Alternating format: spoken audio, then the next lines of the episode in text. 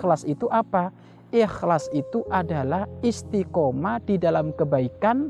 Mau ada orang yang memuji, ataukah ada orang yang mencemooh, tetap dia istiqomah di jalan Allah. Itu adalah ikhlas.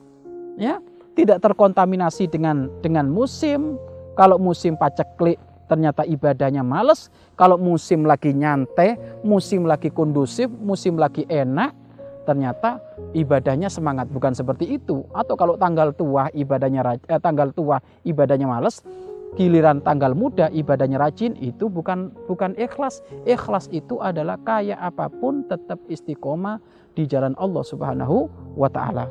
Maka ayo jangan sampai kita menjadi orang-orang yang tertipu dengan amal kebaikan kita. Kayaknya diterima tak tidak diterima oleh Allah gara-gara ada penyakit yang namanya ri riak